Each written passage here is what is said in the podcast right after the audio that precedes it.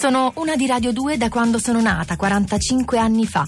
Oggi sveglia presto. Due per fare, un- giusto per fare una gara di corsa in montagna nei bellissimi panorami della Valle d'Aosta. Sono uno di Radio 2, ci scrive Andrea al 3487 300 200, in piedi dalle 6, lavoro anche oggi alle illustrazioni del mio nuovo libro. La consegna si avvicina e non c'è riposo, solo caffè e radio. Io vorrei dire che ci ha ris- riscritto Luca.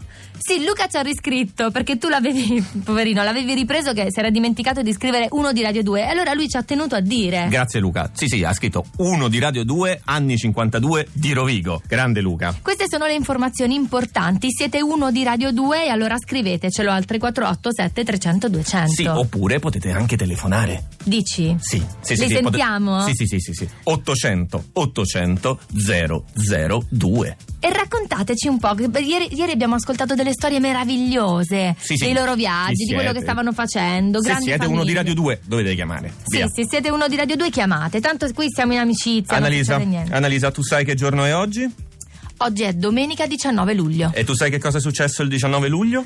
Oddio, questo, questo mi sembra un esame mattutino del weekend, che è una delle cose veramente peggiori che ti possano capitare nella vita. Tu lo sai, io sono un appassionato di storia e quindi il 19 luglio mi porta alla mente 64 d.C. Dopo Cristo? Sì, beh, sì. 64. L'incendio di Roma. Era ieri, Andrea, me l'hai già venduta ieri questa, giuro, me la ricordo. E non è colpa mia se è durato tre giorni. Eh, oh, mamma mia, Eh, vabbè, poveri sì, noi. Continuiamo. Vabbè, un po' più recente. Vuoi una cosa? Direi. Va bene. Mm, Almeno andiamo nel 1900, però, ti prego. Va bene, ci provo. 1954. Eh, mi sento meglio. Sì, allora, il mitico Elvis pubblica il suo primo singolo.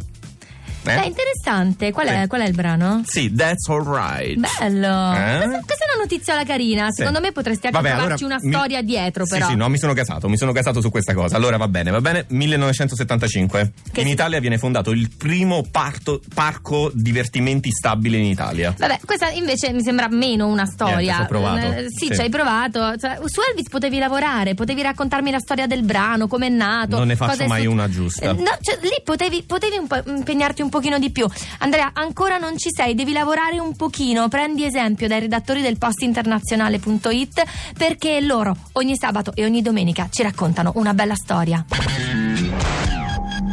La nostra storia di oggi parla letteralmente di tutto il mondo. Infatti, pensate, esiste un signore statunitense che ha visitato tutti e 196 i paesi del mondo, compresi alcuni che non sono riconosciuti dall'ONU. Il nome di questo viaggiatore è Albert Podell, fa il giornalista e a 8 anni aveva iniziato a collezionare i francobolli di tutti i paesi del mondo.